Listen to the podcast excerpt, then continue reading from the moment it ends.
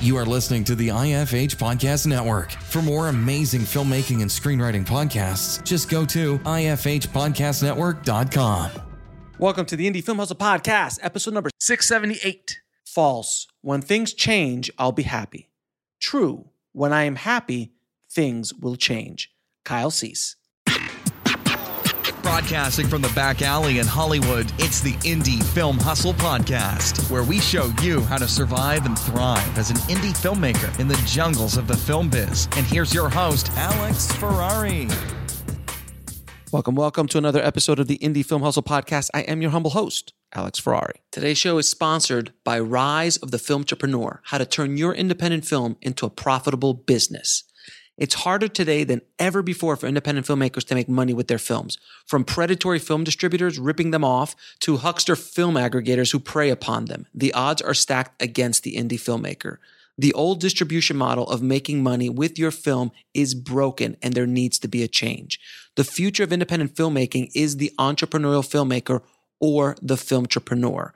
In Rise of the Film Entrepreneur, I break down how to actually make money with your film projects and show you how to turn your indie film into a profitable business.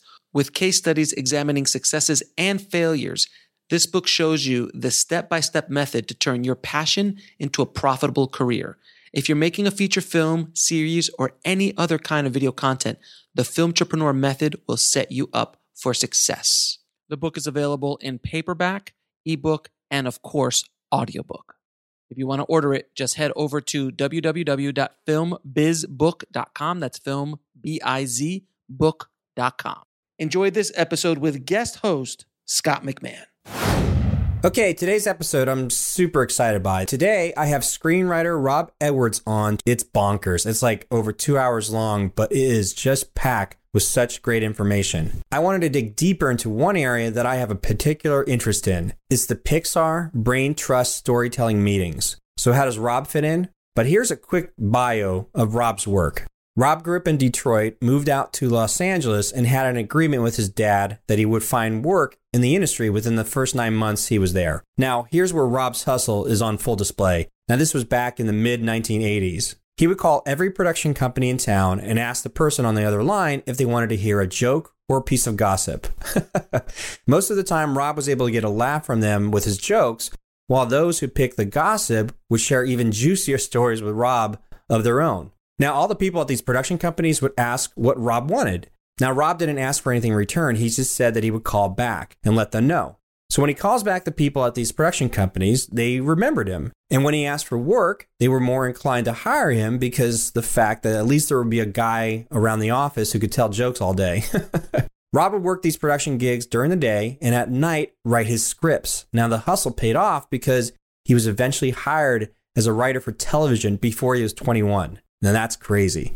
Since then, here are Rob's credits. He's been a writer on Full House, In Living Color, The Fresh Prince of Bel Air, which most of the stories are based on his own experience while attending prep school in Detroit.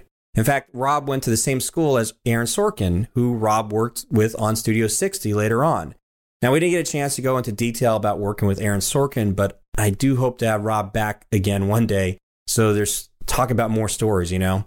Rob's work eventually landed him over at Disney, where he wrote Treasure Planet and The Princess and the Frog. Rob was there at Disney when the Pixar guys took over story development, and that is where we pick up the story. I've always been fascinated by how Pixar continually knocks it out of the park with their stories. In the book, Creativity Inc. by Ed Catmull, who is one of the founders of Pixar, explains how the development of this brain trust group has been proven to be invaluable to the storytelling process for Pixar. So I'm thinking, how does it work? What happens in those rooms that is different than getting studio notes or working in a writer's room? And now, here today, we get to find out because Rob worked firsthand in these brain trust meetings for The Princess and the Frog. What I hope you get from this episode is some real world strategies of how to make your stories better. I mean, after all, it's not every day you get to sit in on a Pixar storytelling meeting. So sit back and enjoy my conversation with Rob Edwards with the film trooper the, the goal was to try to help sort of the uber independent filmmaker the, the one that things have changed so much in the the filmmaking landscape obviously you have the studio system you have sort of like the indie hollywood like people that have one foot in the studio system one foot yeah. but in like the film international film market. And there's probably like 90% of everybody now that has a camera and can edit movies on their laptop. Right. Now they've entered the scene, but there's a there's a different sort of business economics for them. And and you know, we're just sort of discovering it. And um but at the core of all this is still telling a great story. Exactly. So, because I um, also came from the video game world for like 12 years. I worked Oh, cool. at Pl- Sony PlayStation and I was a cinematic supervisor there, uh, making, you know, movies for video games. But uh, our department was considered fluff because at the heart of all video games is the gameplay. So if movies and television is if story is king, then in video games gameplay is king because you can Yeah, have exactly. amazing graphics on your video game, but if it's sluggish, if it's not fun to play, right. people put it aside. So Yeah. um, I wanted to, um, if you in, would indulge me, just like imagine this setup where we have these uber independent filmmakers that they are learning the skill sets as a filmmaker to Right. shoot, edit, you know, direct, what what it may be, but we do see a lot of it fall short in terms of the storytelling aspect of things. Yep. And with your history, with your um, experience, um, I'm really curious about what you saw in the transition. Um, one, working in writers' rooms, working Yeah, in a collaboratively, Mm-hmm. but then on top of that, working with Disney, um, especially on that transition when um, Pixar, you know, came in. Yep, And Exactly. I, I would really love to know more about. Could you take us through a little journey of like how the brain trust meetings work, or Oh, sure. it's because if if what I'm trying to do is if there's something there, if there's these nuggets there that we can then identify and say, okay, so if you're like an uber independent filmmaker and you're writing your story right now, how can you Mhm. simulate on your own by we were talking about the accountability group, you know, or Yeah, mastermind group. Exactly. Could you create something like that that's very specific to creating your own version of a brain trust group? And if so, what would be those inner workings that that uh, we could apply? That'd be like, oh, like how do you get in a room where people can be free to be be have candor without being Right. insulting? you know, exactly. Well, that's see, that's the thing. I mean, Yeah. I, I, the the question is is kind of the answer because it's that is the for me uh, at at at Disney Pixar, I I saw um, the pre John Lasseter uh, Disney, you know, with Treasure Planet. That was all you know, the old regime, where there were levels levels after levels of middle management and uh, and everybody. And you know sometimes a note would come down from on high you know Mhm. whatever. And it would get uh, uh, some something simple. Like somebody would just read something and say hey i wonder if we could do this. And then middle management would just pound us and say this has to happen. You know there's no you know uh, uh, uh, there is no other version. And we would look at it and we would say hey look we've tried this. It doesn't work um, it makes the movie bad you know? Mhm. and they would say no we got this note and you have to do it. And then we would do it.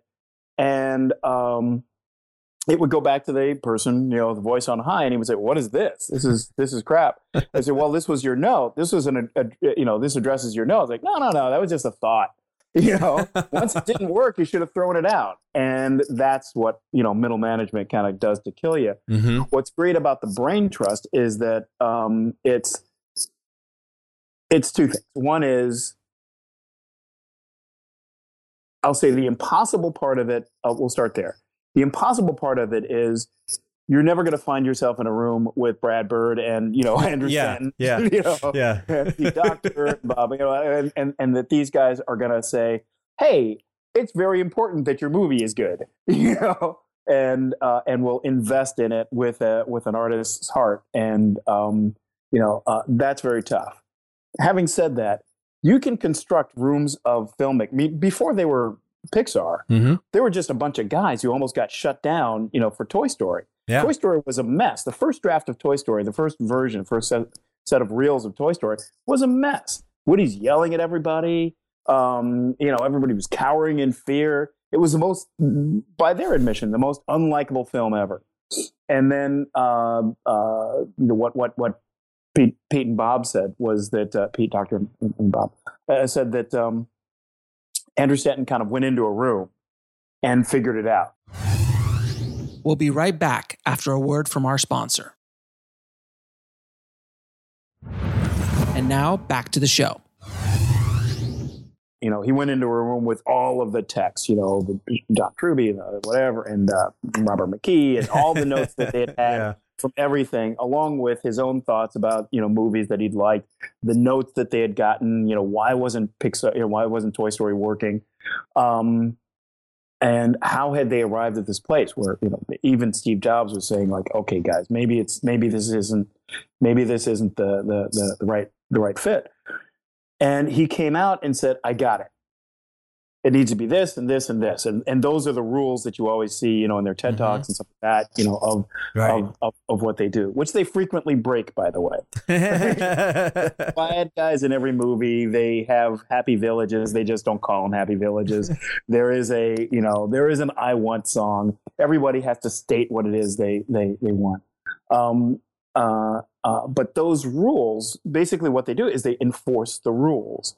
And the way that the, the, the brain trust works, at least what I saw, is that they start off um, what you don't get that you do get sometimes from your buddies is hey great movie. Hmm you know?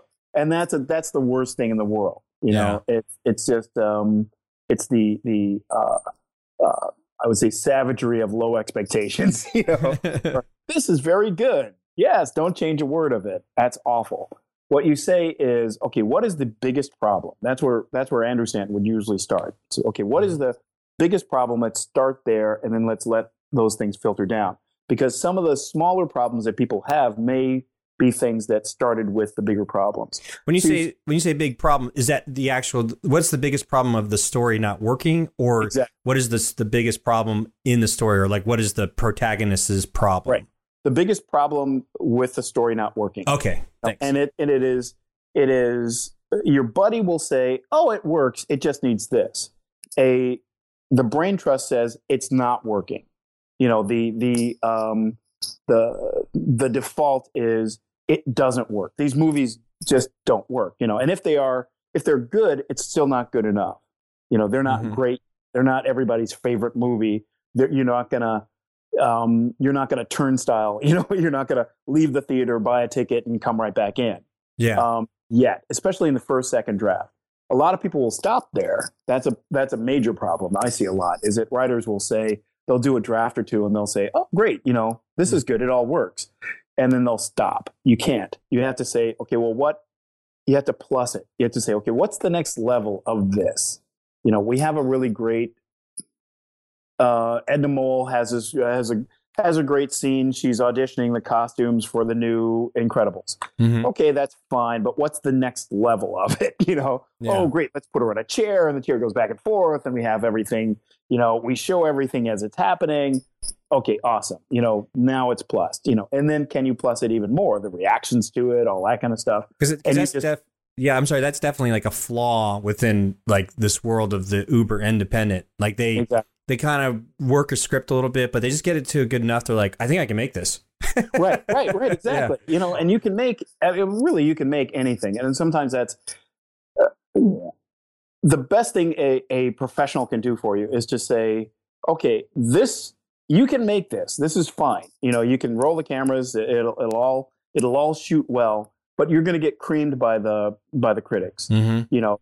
You're, it's good enough for 40 for a 40% ripe tomato, you know, Yeah. but you're not going to get that 99 unless you super super push it um, and especially with independent films there are fantastic independent films and then there are some that you just say like oh you know i can Yeah. uh, i, I uh, that when they when your friends send you the links yeah yeah everybody knows Yeah. yeah, your friends send you the link, you watch it it takes you four four times to get all the way through it because you're just kind of like okay well this is this is okay, but nothing is really gripping, you know, uh, getting me gripped to the, the, the screen.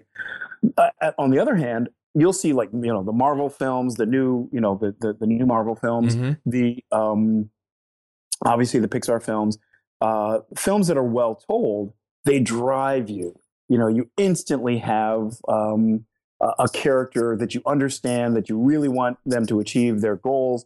And then the, uh, the opposition is just monumental and then you're just watching them be clever and cool and and, and wonderful and and make their way through the story.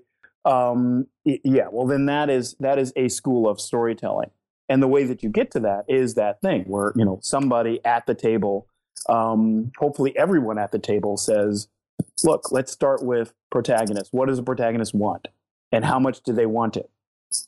Straight up, you know, first question. I'll see dozens yeah. of scripts, stacks and stacks of scripts. And I'll ask about, I'll say, I'm 20 pages into this. I can't tell who, you know, what the protagonist wants. I, if I can tell who the protagonist is, mm-hmm. I can't tell what they want.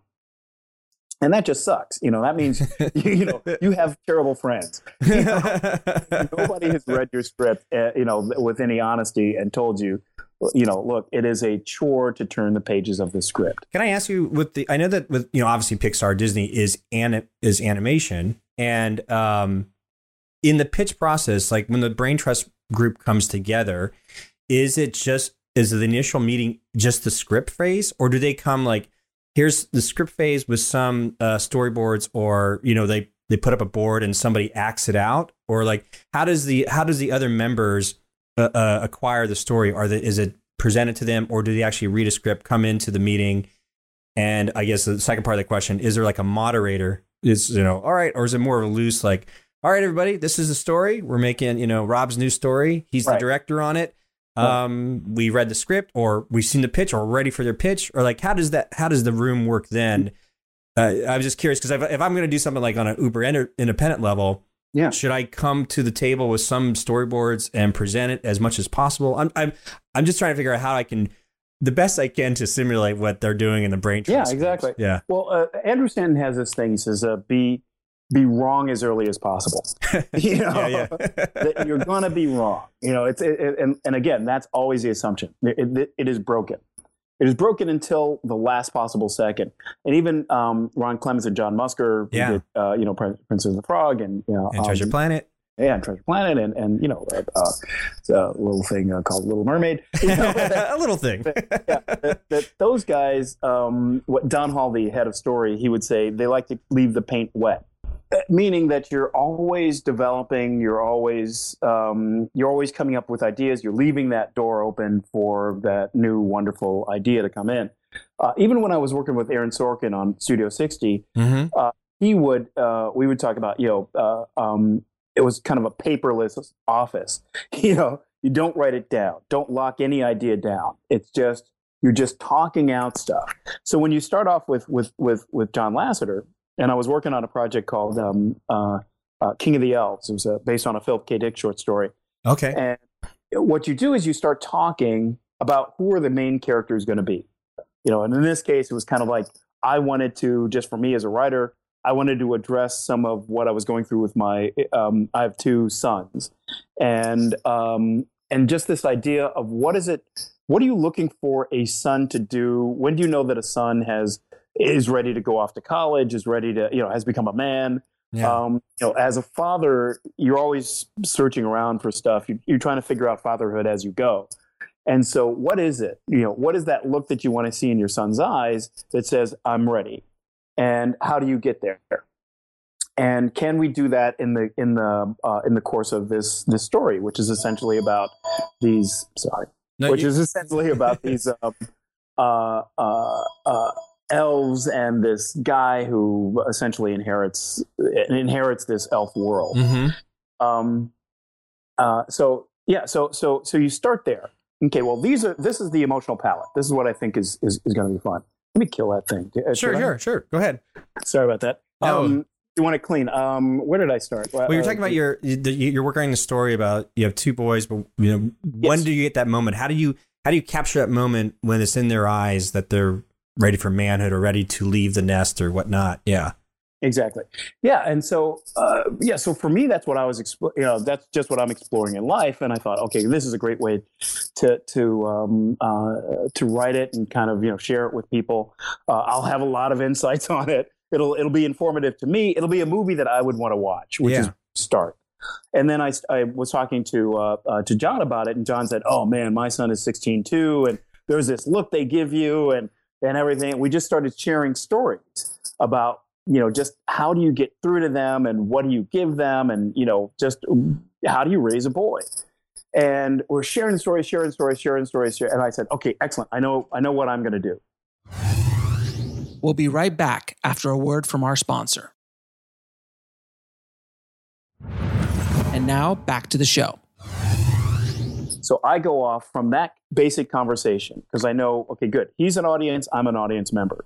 And that's another one of the Andrew Stanton Yeah. that I, I cling to, which is be a film goer first, a film maker second.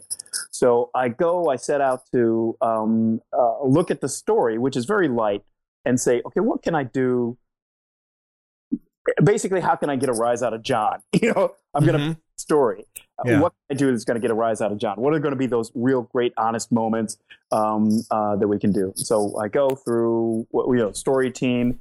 We we kind of plot, and there's it's fantastical and it's all kinds of stuff. But at its core, it's got this really great emotional um, emotion to it, just like Princess and the Frog or any of those. things Yeah. Yeah.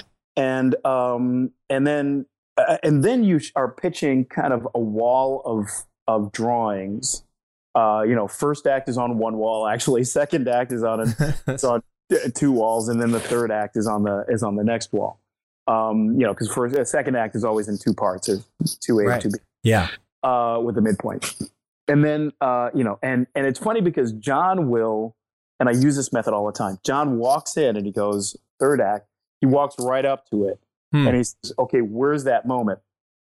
And you say, well, you know, it's, it's there. and, and what he's looking for is what's the epiphany? What's that little thing, you know, where the, the, um, uh, where you know Ray is going to turn into a star, or when you know uh, the both Tiana and Naveen are going to decide, you know, to uh, that they're to trade their journey for their relationship, Mhm. you know, the things they want. Um, what is that? What is that moment like in in uh, yeah in every? You know, when when Luke, I was you know when when Luke chooses the you know uh, the the force over the over the uh, you Right. know, Right. you know what is that? And what is the and then you go back and you say okay great. Well what are the elements i need to tell that that story? And so he's looking at that point at the mechanics. And then you go through it. You pitch it. Once he's once he has bought off on that that moment working great oh yeah i can see that i can see crying at that moment then you go back and he says okay you know he sits down in his chair and he says, okay act one scene one hmm a flaming ball of fire comes in from space and blah, blah, blah, whatever. you're pitching it. And you're trying to give it as good a look as you can. Yeah. Um, you know, it, it, it doesn't help you to soft sell uh, a, a pitch. You know, even if it is rough, even if you just have little heads with smiley faces on it, Yeah. you pitch it. You know, it's your favorite movie, so you're you're you're going with it, going with it, going with it. You sell out and, and, and go, and then he says, "Okay, great. I see. It got slow here, it got slow here, whatever. I bought off on the ending, but." And then you start doing your story math, right? hmm If you're gonna if you're gonna have Luke use the Force to sell, you know, to to shoot down the Death Star, there should be a scene in the middle of the movie where he realizes that the Force is stronger than you know than than just any mechanical concerns. What if we put a helmet on him or something? Right. Right. something miraculous happen, and that'll be that. And then how do we get him there? Well, okay, cool. He should be a kid who wants to, I don't know, he wants adventure. And how many of these movies start with, you know, I want, I want to live more than the provincial life, or I want to, you know, whatever. Yeah. Yeah. But looking out of the window, uh, Harry Potter wanting some, you know, something better than living under the stairs Exactly. and uh, you know uh, where Po is looking at his his shelf full of things, going, "Oh man, it would be so awesome to be a kung fu master." hmm Um, you know, Neo looking, you know, uh, uh, uh, seeing the rabbit, you know, that that that there's that call, and then you say no, you know, because you can't Mhm. just whatever jump on the thing. You have to say uh, uh, no to that call, and then you go through, like I say, the story math. What's going to get him into the second act? How is he locked in? Well, for Luke, you're going to burn down his family. You know, his Yeah. family's the thing keeping him in this world. His uncle who says, "No, you're going to sit here hmm you know, drink green milk and be a good boy. And um, and uh, so you burn that down because Luke's first intention is just to um, is just to get the old man to the bar. That's And it. be done yeah. with Yeah. You know, look, I'll get you that far, but uh, you know, you're all this other stuff is crazy talk. And uh, and by the time he gets to the bar, he's kind of in it. and and then off they go on the adventure or whatever uh, you know uh, and the first part of the adventure is um, is impossible because the planet has been destroyed and then Yeah. you're just going getting him deeper and deeper into it all you're doing is looking at that endpoint like when is he completely bought in? When is he going to sacrifice his life take on this his role as you know jedi master and whatever and embrace the ways of the force uh, yeah force? Um that's the whole thing and you're going to make it difficult for him all along the way. You're going to build up the opposition as much as you can. So going back to the the the, the brain trust Mm-hmm. those are the elements you're looking at it and you're saying okay you're telling this type of story and a lot of times it's straight up film theory i don't know if you're a film student or whatever but Right, right. all you do in, in film school that is wonderful is you watch a ton of movies you know yeah. and watching old musicals, you're watching whatever, you know, for me, when I start a movie, I'll go, you know, I'm going to watch every spaghetti western that ever was. Boom, you know, and I'll just I'll just go through my Netflix queue is just, you know, Yeah, yeah. just flooded with stuff. Or I'm going to watch every kung fu movie, um, uh, every crazy kung fu movie that I can find. And I'll just go through every single everything single weird one. Um, I'll do all of my research. I'll just kind of become embed, you know, just completely embedded in, in this stuff. Let it seep into my DNA, and then I real, and then I'll see the Matrix. I'll see, okay, this is how these types of stories are told. Mm-hmm. If I can stay on this path, I think I'll be fine, and I think also I'll be satisfying the audience that um, uh, that enjoys this type of movie. So you Yeah. know, and, and then off I go. Then I know, like, um, I'm working on a project right now. Just air for for uh, uh, yeah, a studio. I'll say a studio and a big producer. yeah, yeah. but it's you know uh, uh, completely mainstream. But it's um, one of the things I said was was uh, the audience has seen a ton of movies like this, Mm-hmm. and um, and the uh, it's in the category of the of like Maze Runner and and, and you know Yeah. uh, Insurgent and, and, and those kind of things, and the audience of that of that genre is often like they're really super skeptical. You know, if you if you show them like what is it? There's a ton of these kind of Percy and things. You know, there there are a bunch of these movies that come out and and the audience just never absorb you know just never takes them in and and, and then you're done and so there are things that you need to do there are tropes that they want to see but they don't want to see the same tropes that they've seen in the other movies so you have to mess with them and mess with them in a very clever way so that it sends an er, very early signal that okay this is cool you know forget your popcorn lean in and and enjoy the movie Yeah. that's the plussing that's the extra extra extra Mm-hmm. right? Um, and hopefully, like the, a bad room would be a room full of people who don't all like making the same kind of movies. You know, they're going to pull you in every direction. A good- Ah, I see. You know, you go into Marvel, and all those guys have read every single comic book. Mm-hmm. If you throw off a reference, they will all go, "Oh yeah," and you know, this and this, and then you could do this, and then the room just explodes with everything. You know, all the minutia. Everybody will go. You know what's great about that issue It was this and this and this happened. No, here's what I think. I think this is what made it great. But this, you know, this episode and this this issue and this issue didn't do well because of this, and everybody will have their theory. Mhm. And then you say, great. If you can move towards this and away from that, you'll be fine. Um, and that's generally what happens in those brain trust meetings. Is it's a yes and um, kind of table. That is that is literally the same principles of improv. Yes, Exactly. The the whole teaching is uh, an actor will give you something, and the other actor has to say yes and. yes, That's exactly. literally that's what it is. I I, I act I act up here in uh, Portland, so um, you know, just my acting friends and stuff like that. So it's one of those things that's just funny that you brought that up. Yeah. Do more of that because it it, it becomes uh, for me. Um, yeah, I, I did a lot of improv in college, and I did some And stand up as well. Yeah. and, and improv. Yeah, uh, after and uh, even in my stand up, I would leave. I'd I'd always I, I consider it in quarters, right? I would Mhm. do um, my introductions and kind of get everybody into like this is who I am. this is where my comedy is going to come from, guys. So get used to it. Yeah. We'll be right back after a word from our sponsor. And now back to the show. You said bam, bam, yeah. bam, bam. Yeah, exactly. 10 jokes in, in, in this area. And then I would kind of like, okay, now that we're friends, now that we know each other, here we go. You know, we're going to go, Mhm. go into this. And then third quarter, I would just kind of kick back and I'd say, hey, let's talk about something. And I would just riff. And, um, and it, you know, I would just, I would ask the audience a question or else, you know, or whatever. And I would just go on whatever I was given, just lean into it and, and fly. And then I'd of course wrap it up with some, you know, some stuff that was money, you know, Yeah, yeah, and yeah. then say night and you know whatever, drop the mic and take off. but that that and, and and frankly, it's also the same kind of thing that happens in a TV room, like you had mentioned Yeah, before. yeah. You know, um, in sitcom rooms, that's exactly what happens.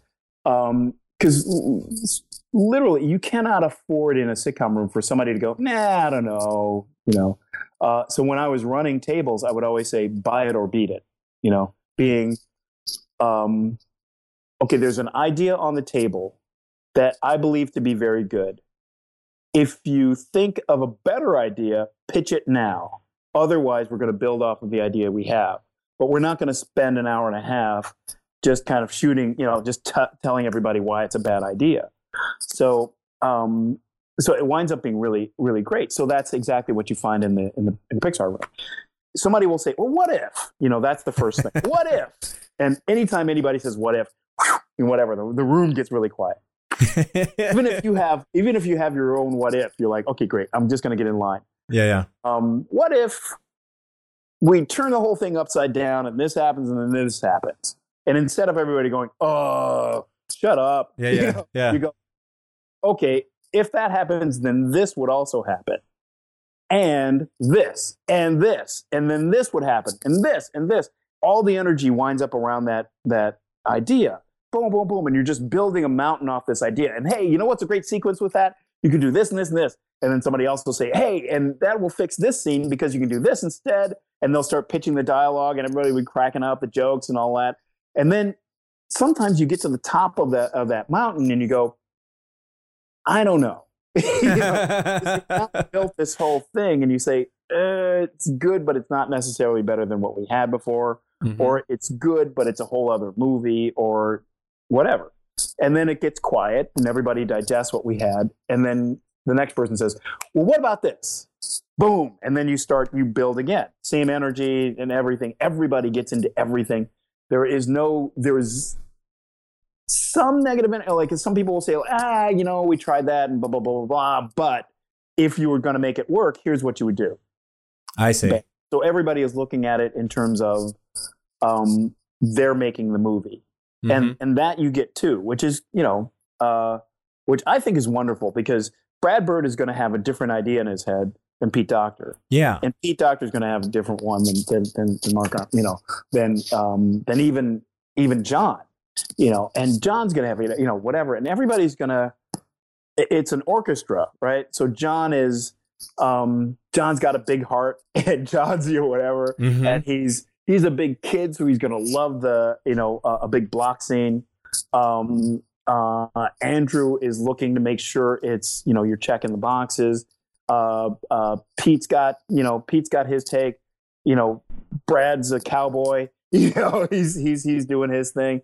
And uh, and in that symphony, you have like, okay, great. This is this wonderful set of ideas. Um, uh, even what is it, Michael Arndt, you know, who wrote Toy Yeah, Story 3 yeah. and wrote, uh, you know, uh, uh, Little Miss Sunshine. He comes in and he, I love the way he thinks because he thinks a lot like me. I'm a I'm a structure guy. Uh, you know, when when I, when I started doing um, sitcoms, there were two rooms, well, three rooms. There was there was the room of guys who would think about the stories. There was story guys, you know, who would who would um, uh, as you were breaking the story, they would sit down and say, "Well, it should be this, and then this, and then this," you know, and just plot out the plot out the story, knowing where the jokes were going to come. And then we would invite a larger group in, and then those would be the joke guys Okay. who would, who would come in and say, "Oh, yeah," and then this and this. You know, they, they would have great dialogue. And I, I saw very early, you know, they were like, well, which room do you want to be in? And I was like, I want to be in the room with the exec producer, you know, and that's a story room that those guys seem to be, those guys are working all the time. And those guys, anytime stuff was wrong, they would kick the jo- joke guys out of the room and a very small group of story guys would work, would work through it. Fascinating. And story guys were the guys who would hold the pencil, meaning they would make the last decision. They would write down whatever the choice was. Um, and and so I like that a lot. And even now, as as I'm working in features and stuff, it's always the story guys who are kind of called in when things are really wrong. They'll they'll say, "Okay, please help us." you know, Yeah, yeah. what's wrong with it? And you go in with your toolbox. Okay, unmotivated character. The third act moment doesn't work. Let's build back from that. What are the values um, that that we're doing here? And go through. And, um, before I go to the, I just want to kind of recap, sort of like make sure I'm um grabbing the essence of everything you're talking about. Sure. Um, there's it sounds like there's a little bit of a, uh, I think your cable might be hitting. Um, I think it's hitting my shirt. So okay, Yeah. yeah, you get you I get loose. Don't worry, just just Is you it- and I. Yeah, there you Yeah, go. okay, good. Is it going clink, clink, clink? Is Yeah, it yeah, just- yeah, yeah. Man, It's not too about not too bad. It's but I just uh, it's such great information you have, and um, it's just you and I on the video, so it's all good. Yeah. I just now look like a prison shirt or something. Hopefully, cool. That- that's perfect. So the um, what we can what I can gather from here is I like this concept of one make sure that the room that you create the the group that you create if you're going to create your own brain trust group um you know if you're writing a horror genre you know make sure you have people that like it Oh, To- to- that helps I've studied up on it. Yeah, Yeah. exactly. that know that know the genre, that know the tropes, um, that have a passion for it, that that can gel with you, as well as I like this idea that you start from the end. What is what is that one thing, or just have that conversation? Like, what is the one thing you want out of this film, this story?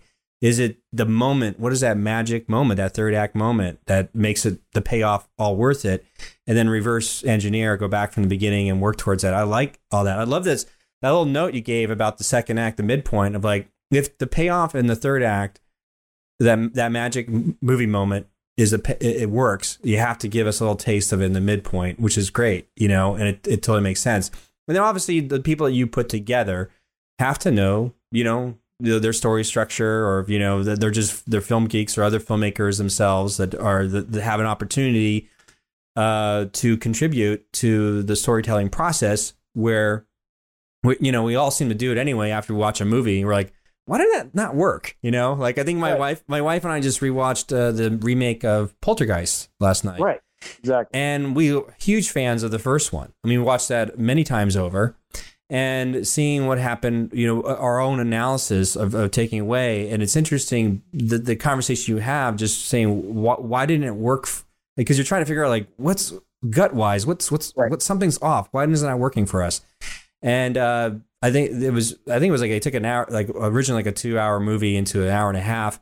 And it was like go time from the beginning. Like there, there was no one. It was just like bang, bang, bang. There was no time to catch your breath, and it felt, it definitely felt rushed. And all the, the wonderful cinematic, you know, vision visions of the stuff, but it was there was some soul aspect missing. I think. See, that's the thing, because that, and uh, because I was going to ask you, okay, great. what what what did you think was was was missing? So, in what part of the movie do you think it was missing from? I think. if you if your conclusion was that it was soulless, yeah. and we're and we're in the brain trust meeting right now. So Okay. Yeah. Yeah. so yeah. This is if your great. conclusion was that Poltergeist was soulless, where how do you fix that? Where what what what had they taken out? Because you have in this case it, it's empirical, right? You have Mhm. a movie that works and a movie does not that does not work Oh yeah. that yeah. are the exact that are supposed to be the exact same movie. right. So you can kind of look at them side by side, um, you know, and and I'm notorious for this. I'll get iTunes and I'll just I will watch five minutes of one movie, five minutes of another movie, the next five minutes Yeah. of one movie, and the next, and I'll just I'll completely go go through because a lot of movies will have. If you watch Point Break and uh, Fast and Furious, they're the exact same movie Right. you know, Yeah, yeah. and they will tell you they're the exact same movie, and um, uh, uh, at every, you know, in every way, you know, um, and and so the question is, okay, great, Will those two work now. Now this one, okay, great. So so we're back to it's soulless. That's our problem. Where Mm-hmm. did that come from? We'll be right back after a word from our sponsor. And now back to the show. definitely i think from watching the remake um and being a fan like you said being so well versed in the first one and seeing it many times over you know all the nuances you know all the scenes but mostly from the from it was there's a sense of wonderment and awe and sort of respect for this this deeper uh, conversation about the paranormal that was existed in the first one. Again we're talking about somebody remaking spielberg right, exactly. Well, yeah, you but know, yeah. yeah, it's, but Spielberg's got a bag of tricks that is very interesting. And, and uh, when I look at Spielberg, I always look at, um, man, I just had this conversation with uh, uh, uh, With Spielberg himself. no, uh, well, I, he, it, his daughter went to school with my son, so it was. oh, it was okay. it was kind of fun. So we, I, like, I, I know the guy, and and and his and his other son took karate class with my older son. So it was Oh, wow, great, okay. You know, so it was just all this crossover. But uh, but we never like, hey, tell me about Jaws, you know, whatever. But Yeah. I did get a chance to, to meet the writer of Jaws. Um, I had dinner with him uh, uh, a couple nights ago, and and we were talking just about those things, the minutia of, of Mhm. all of that stuff.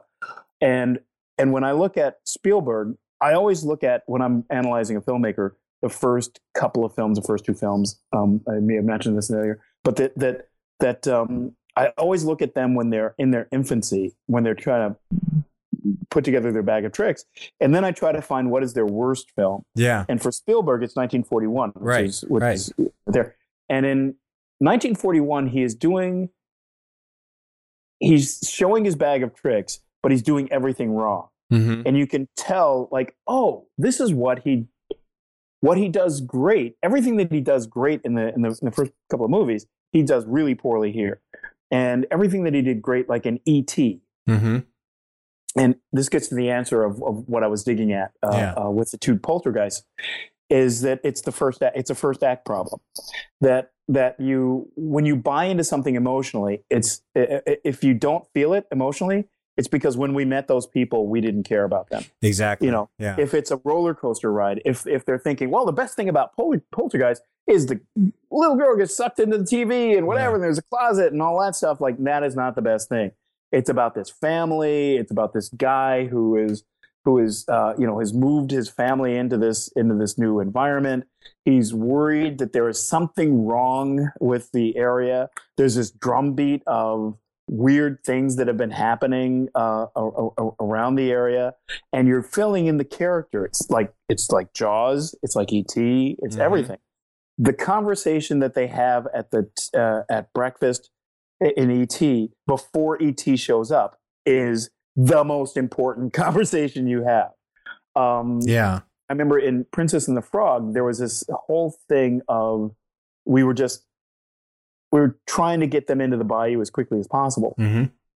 and the note we kept getting back in the brain trust because that's the other part of the brain trust, right? Is you screen the movie, you're showing the movie to a lot of people, and they're giving you notes back. Everybody in the building, everybody at Disney, everybody at Pixar, you get reams of notes. Hmm. Um, uh, I didn't think, you know, this is a problem, this is a problem, this is a problem. And then they put the notes into sections. So some is about, you know, the, the main character, some about, you know, uh, the story itself. And then we were getting all these notes. I, you know, the, the story seems funny. I just don't care.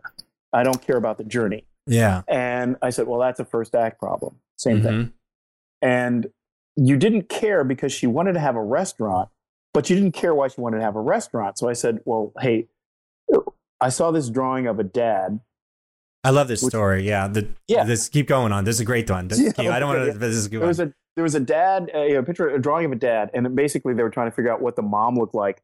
So they had drawn a dad just to figure out, you know, what were the features that sh- that Tiana had gotten from both of her parents, and then that would be the mom. And there was just a drawing, and I asked the the uh, character designer, what you know, what what is this? Like, oh, you, you explained it, and I said, well, this is. Can I borrow this? And I took it back into the room. I said, this guy is the most important person in the movie. Um, because daughters that relationship between daughters and fathers Mhm. and we've been looking driving so hard to have a person um, to have an emotional reason why she wants to have this restaurant. Why not? Why can't it be the daughter, the, the dream of a daughter and her father?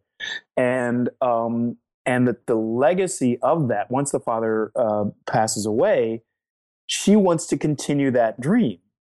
And then there is no way the thing can't have emotion. Um, it's a woman holding, you know, it's it's what they did in, in Up, right? The house at a certain point becomes, you know, uh, uh that that Carl yeah. is trying to continue the dream uh, that he had with his with his wife. Um, that's that's the and I could mention uh, probably 50 other movies that that are fueled with that kind of emotion. There is a reason why we tell stories in that way. Um, and so once that happened, it was a tiny adjustment. It was about three pages. Mm-hmm. And uh, in the beginning of the movie, and everybody said, "Wow, what did you do? Did you rewrite the entire movie?" like, no, we just gave every time you know she says the word restaurant, you know what it means. And I had to hit it I think in the middle, at the midpoint when they're right before they dance, and then at the end when they're on the riverboat and they're looking looking out at the restaurant or at, itself, and uh, it's what gets Naveen to back off. He wants to propose to her, um, and it has such huge emotional weight that it's like, okay, great, my job here, my job here is done. The mechanics, the rest of the mechanics of the storytelling were I won't I don't want to say inconsequential, right. but they were less consequential because we had launched the story correctly. Um, you watch a movie like Man on Fire, mm-hmm. they spend a ton of time. I don't think anybody dies until the midpoint of that movie. Yeah. The whole movie is about this broken guy's love for this little girl and how this girl redeems his his soul and makes him uh, uh, stops him from committing suicide. Yeah. You know, the bullet doesn't go off. There is something, you know, the god of the story has a larger plan for this guy and it's about this it's about this relationship with this little girl. Um, and you know he starts coaching her about you know don't be afraid yeah. of the gun and and all that and and and they have this wonderful wonderful relationship. So at the point when she's kidnapped you're like oh no. You know yeah. go down because now this guy has license you know um, he is he is fired up and if you look at, I'm sorry, one last one last example, but if you look at uh, Taken, Taken mm-hmm. follows the exact same model. That girl doesn't get t- kidnapped till deep into that movie. Yeah, heartbreak, heartbreak, heartbreak. The pony versus the you know karaoke machine. All of those scenes. If you're looking at it from an executive standpoint, you'll think, "Oh God, you know, the movie's really about it. It's a shoot 'em up." Mm-hmm. And why is it taking 60 minutes before the guy fires the first shot? you know? Yeah. Well like can't we just condense this? And and you have to as a writer as an artist say no people don't watch buildings burn. They watch people saving the people they love that are in the building that is on fire. Mm-hmm. you know? That that's drama yeah, it's interesting. You no, you brought that up. I, it got me excited because you were saying like how important the setup, how important the first act is, I mean, if you look at some movies back in the in the seventies, like even Exorcist, literally, I think the first hour, like nothing major paranormal like happens. I mean, the priest doesn't show up until after the hour mark. Like, like all the stuff yep. we remember about the Exorcist doesn't happen until like almost after the midpoint. you know, it's like yeah, I and because the even like uh, Rosemary's Baby, same thing. Yeah. Uh, um. Uh. Carrie. Carrie, Shining. Yeah. Oh my god. Yeah. Exactly. Shining you're just Ow. watching girls and bikes and yeah, yeah, yeah. and uh, yeah, uh, it's just and and there are little creepy things that happen. There's mm-hmm. always got you know a cat, cat drops out of out of the box. Uh, I was I was watching Alien. Mm-hmm. Um, like same thing. It's just the day to day workings of you know of of space. Uh, uh, uh, space teamsters, and then yeah. and then midpoint, the thing leaps out of the guy's chest, and you're it's off off and running. Exactly. But what we've been setting up before that is nobody listens to Ripley. Mm-hmm. You know, um, these guys are are in it for a paycheck. Oh, you froze up. Did I, do I oh, still have no. you? Do you do you see me? Okay, good. Yeah. Okay, sorry. yeah, that, that, that that nobody listens to her. That that you know these guys are are in it for a paycheck, and that something is wrong with the science officer. Mm-hmm. and you know, and there's all these kind of you know you're just setting up the dynamics um, uh, and it's getting your heart is kind of in your chest. You know that something's got to happen. Yeah. Um, uh, and then when it does, it's just like bam, bam, bam, bam, bam, and then you're left. The best thing about looking at the third act first is it, it's the thing. It's the thing that you are. Um, you know, the lights go up. You walk to your car and you go, "Man, that was awesome." Mm-hmm. you know? Mm-hmm. We'll be right back after a word from our sponsor. And now back to the show. and and that's the th- you know if that third act moment works then it's all worth it if it doesn't work it doesn't matter what you did up until that point um, nobody's gonna you know the the audience coming out of the seven o'clock show i talk about this all the time because it's what it's what makes movies great it's what makes the business of making a movie even if it's an independent uh, film Mhm. it's the audience coming out of the seven o'clock show their reaction as you're in line for the nine o'clock show Right. yeah. and everybody knows that thing of like people are going oh snap yeah, yeah, make the best movie yeah. and they're like crying or they're like high-fiving or stuff and they're they're nodding at you because they know like oh this is gonna be you know you are in for a treat this is gonna be magnificent right. and uh, and it's that thing that's what makes movies great that's what makes movie going great you know Mhm. um and, and everything um I- you know yeah go ahead No, I was gonna say it's fascinating because we were talking about the long setup, and then we had, gave some examples. But you did mention even like the movie Up, and I think it's one of the greatest examples of the shortest, most heartbreaking setups ever. You know, it's uh, within you're in tears within the first whatever five minutes of that story of Carl. You know, beautiful it's beautiful and they're just it's just building up you know remember they're building up for the moment when he ditches the house to save the boy you know Mhm. and and so and that's the whole you know that john would you know john obviously walked into the room okay what happens he trashes the house he throws all the stuff out you know to give it ballast he's run out of balloons and you know uh, and he goes and saves the boy um, and uh, uh, that's that's his luke skywalker moment right right, right, and so, so in the beginning, you want to say, well, if the house doesn't mean anything, right? Again, story math, what I call Mhm. story math. If the house doesn't mean anything, that moment's not going to mean anything. Everybody's going to go, so what? It's a house. yeah, You know, you can get another house. But like, no, no, no. This house is very special because it is the embodiment of, you know, his relationship with his with his wife. Ellie, I think, yeah, Yeah, exactly, Ellie. And and I believe at, at various times he calls the house Ellie. mm-hmm. Um, and it's the he's working towards the picture of the house on the on the mountain. Yeah, And so you're going to give him that, and then you're going to take it away. You know, it's, he's going to get all the way there, realize it's it's not worth what he thought it would be worth, and then he's going to go save the boy. Great. So you need, and uh, I, I forget who. Uh, uh, there is a one the co-director of um, of Inside Out, Ron, uh, uh, So Ronnie Del Carmen. I want to say okay, he that I believe that was his sequence, and that put him on the map as a star. Or you know, he he'd been on the map as a star anyway because he's he's a fantastic artist. But he was the guy who who walked through that sequence and said it stripped it of its dialogue. mm-hmm. Uh, he had temporary music that was that was wonderful for it. This this kind of very you know this ballad kind of thing, um, and it was uh, amazing. You know, just the process of how that sequence came uh, came to be because it you know obviously the first 20 drafts of that sequence were not that sequence Yeah. you know you really had to kind of work on it work on it work on it and so it just wasn't it it it would make you cry and i believe it's 5 minutes and 30 seconds long You know? Yeah. it is not very long in, in in in pure movie movie terms but by the end of it when you know just that pan across a doctor's office oh my god you know just, just every one of those moments is completely iconic Mm-hmm. it's just uh, it's truly wonderful and then it gives him license to do everything that he does which is he won't sell the house Mm-hmm. smashes the guy on the head when he you know when he's when he's threatened um, and now he's going to you know go live this dream and go to uh, you know this this waterfall. Great.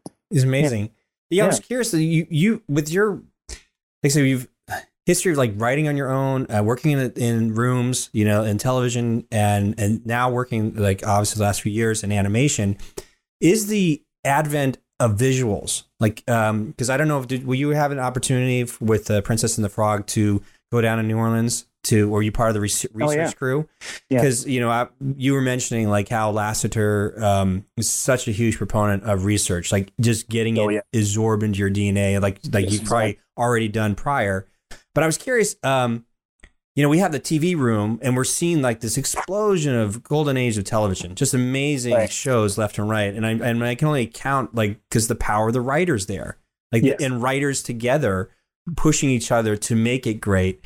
And then you have animation, which allows you to, I mean, my past working with the Sony PlayStation, working with visual Yeah. effects, we always had to work Mhm. with visuals. We always had something to draw from to try to make it, you know, better.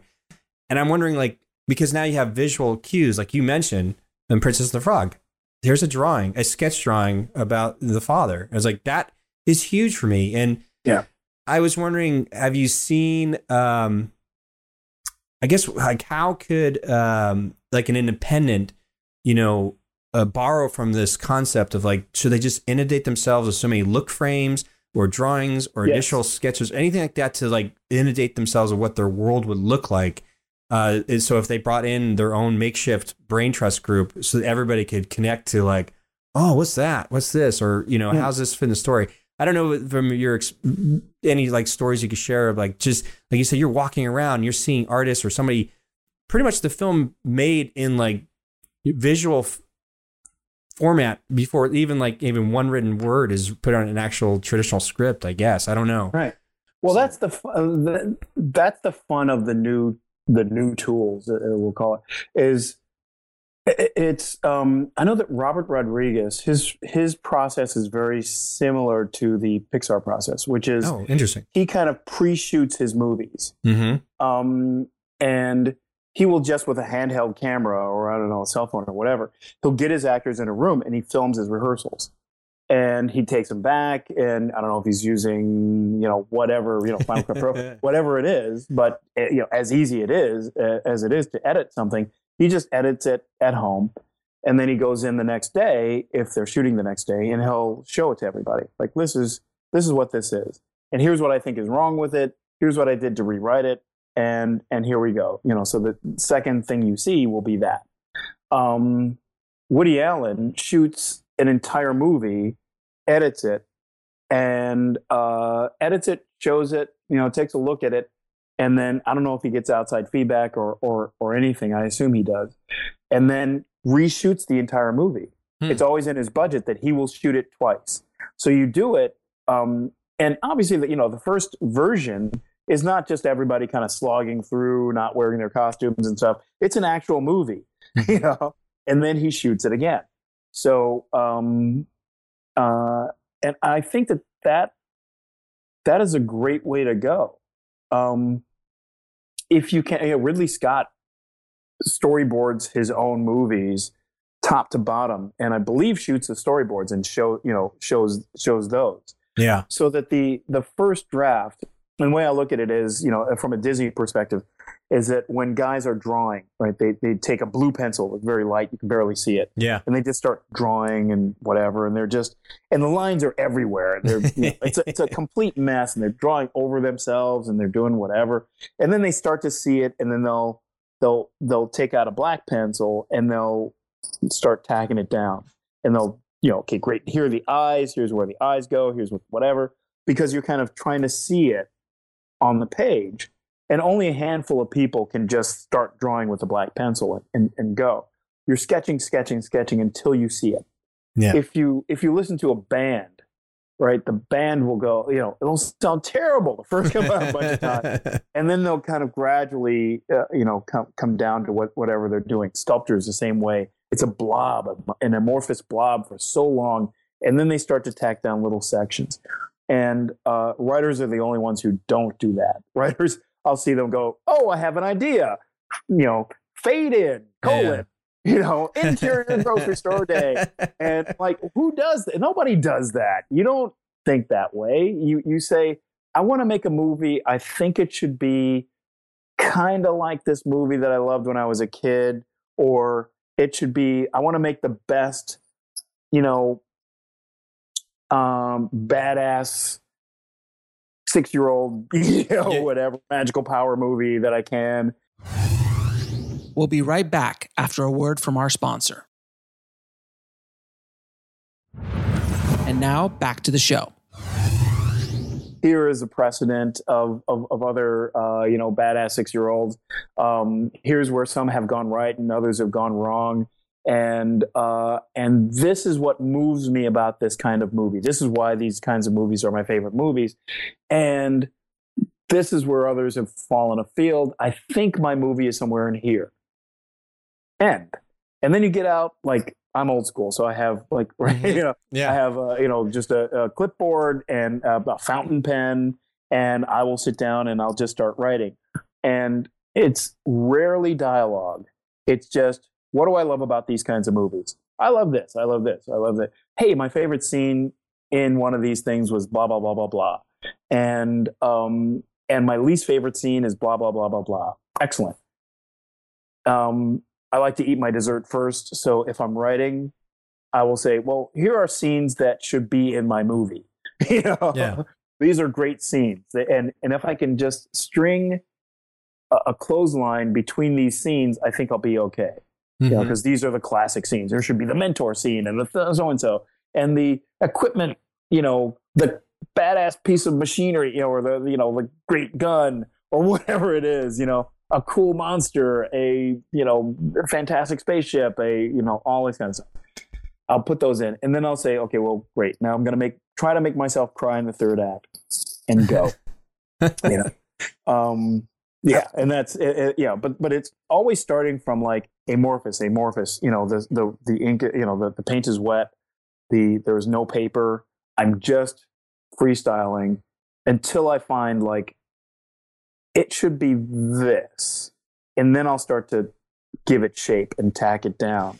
Um, and then only last the last like uh, it, it's it's I often will write the entire thing um, um, uh, by hand, and, and then after I've gone through the whole thing, then I type it into you know uh, software. Interesting. Do you know? Is there a difference for you between like uh, plot and character, or is it the same? Like, because I can see like doing an outline, constructing like the, the logic of the world of where you want this moment to go for the protagonist, and maybe the prota like you you see like a major change is going to have to happen for the character, but once you kind of maybe have like the simple idea laid out, Mhm. then do you do you go in and start like thinking like okay the dad character a lot right now my early drafts are serving exp- exposition well how Yeah. then how do i make that character more interesting because there was this whole uh, i think you were talking about like um, in uh, jason buff's uh, podcast about how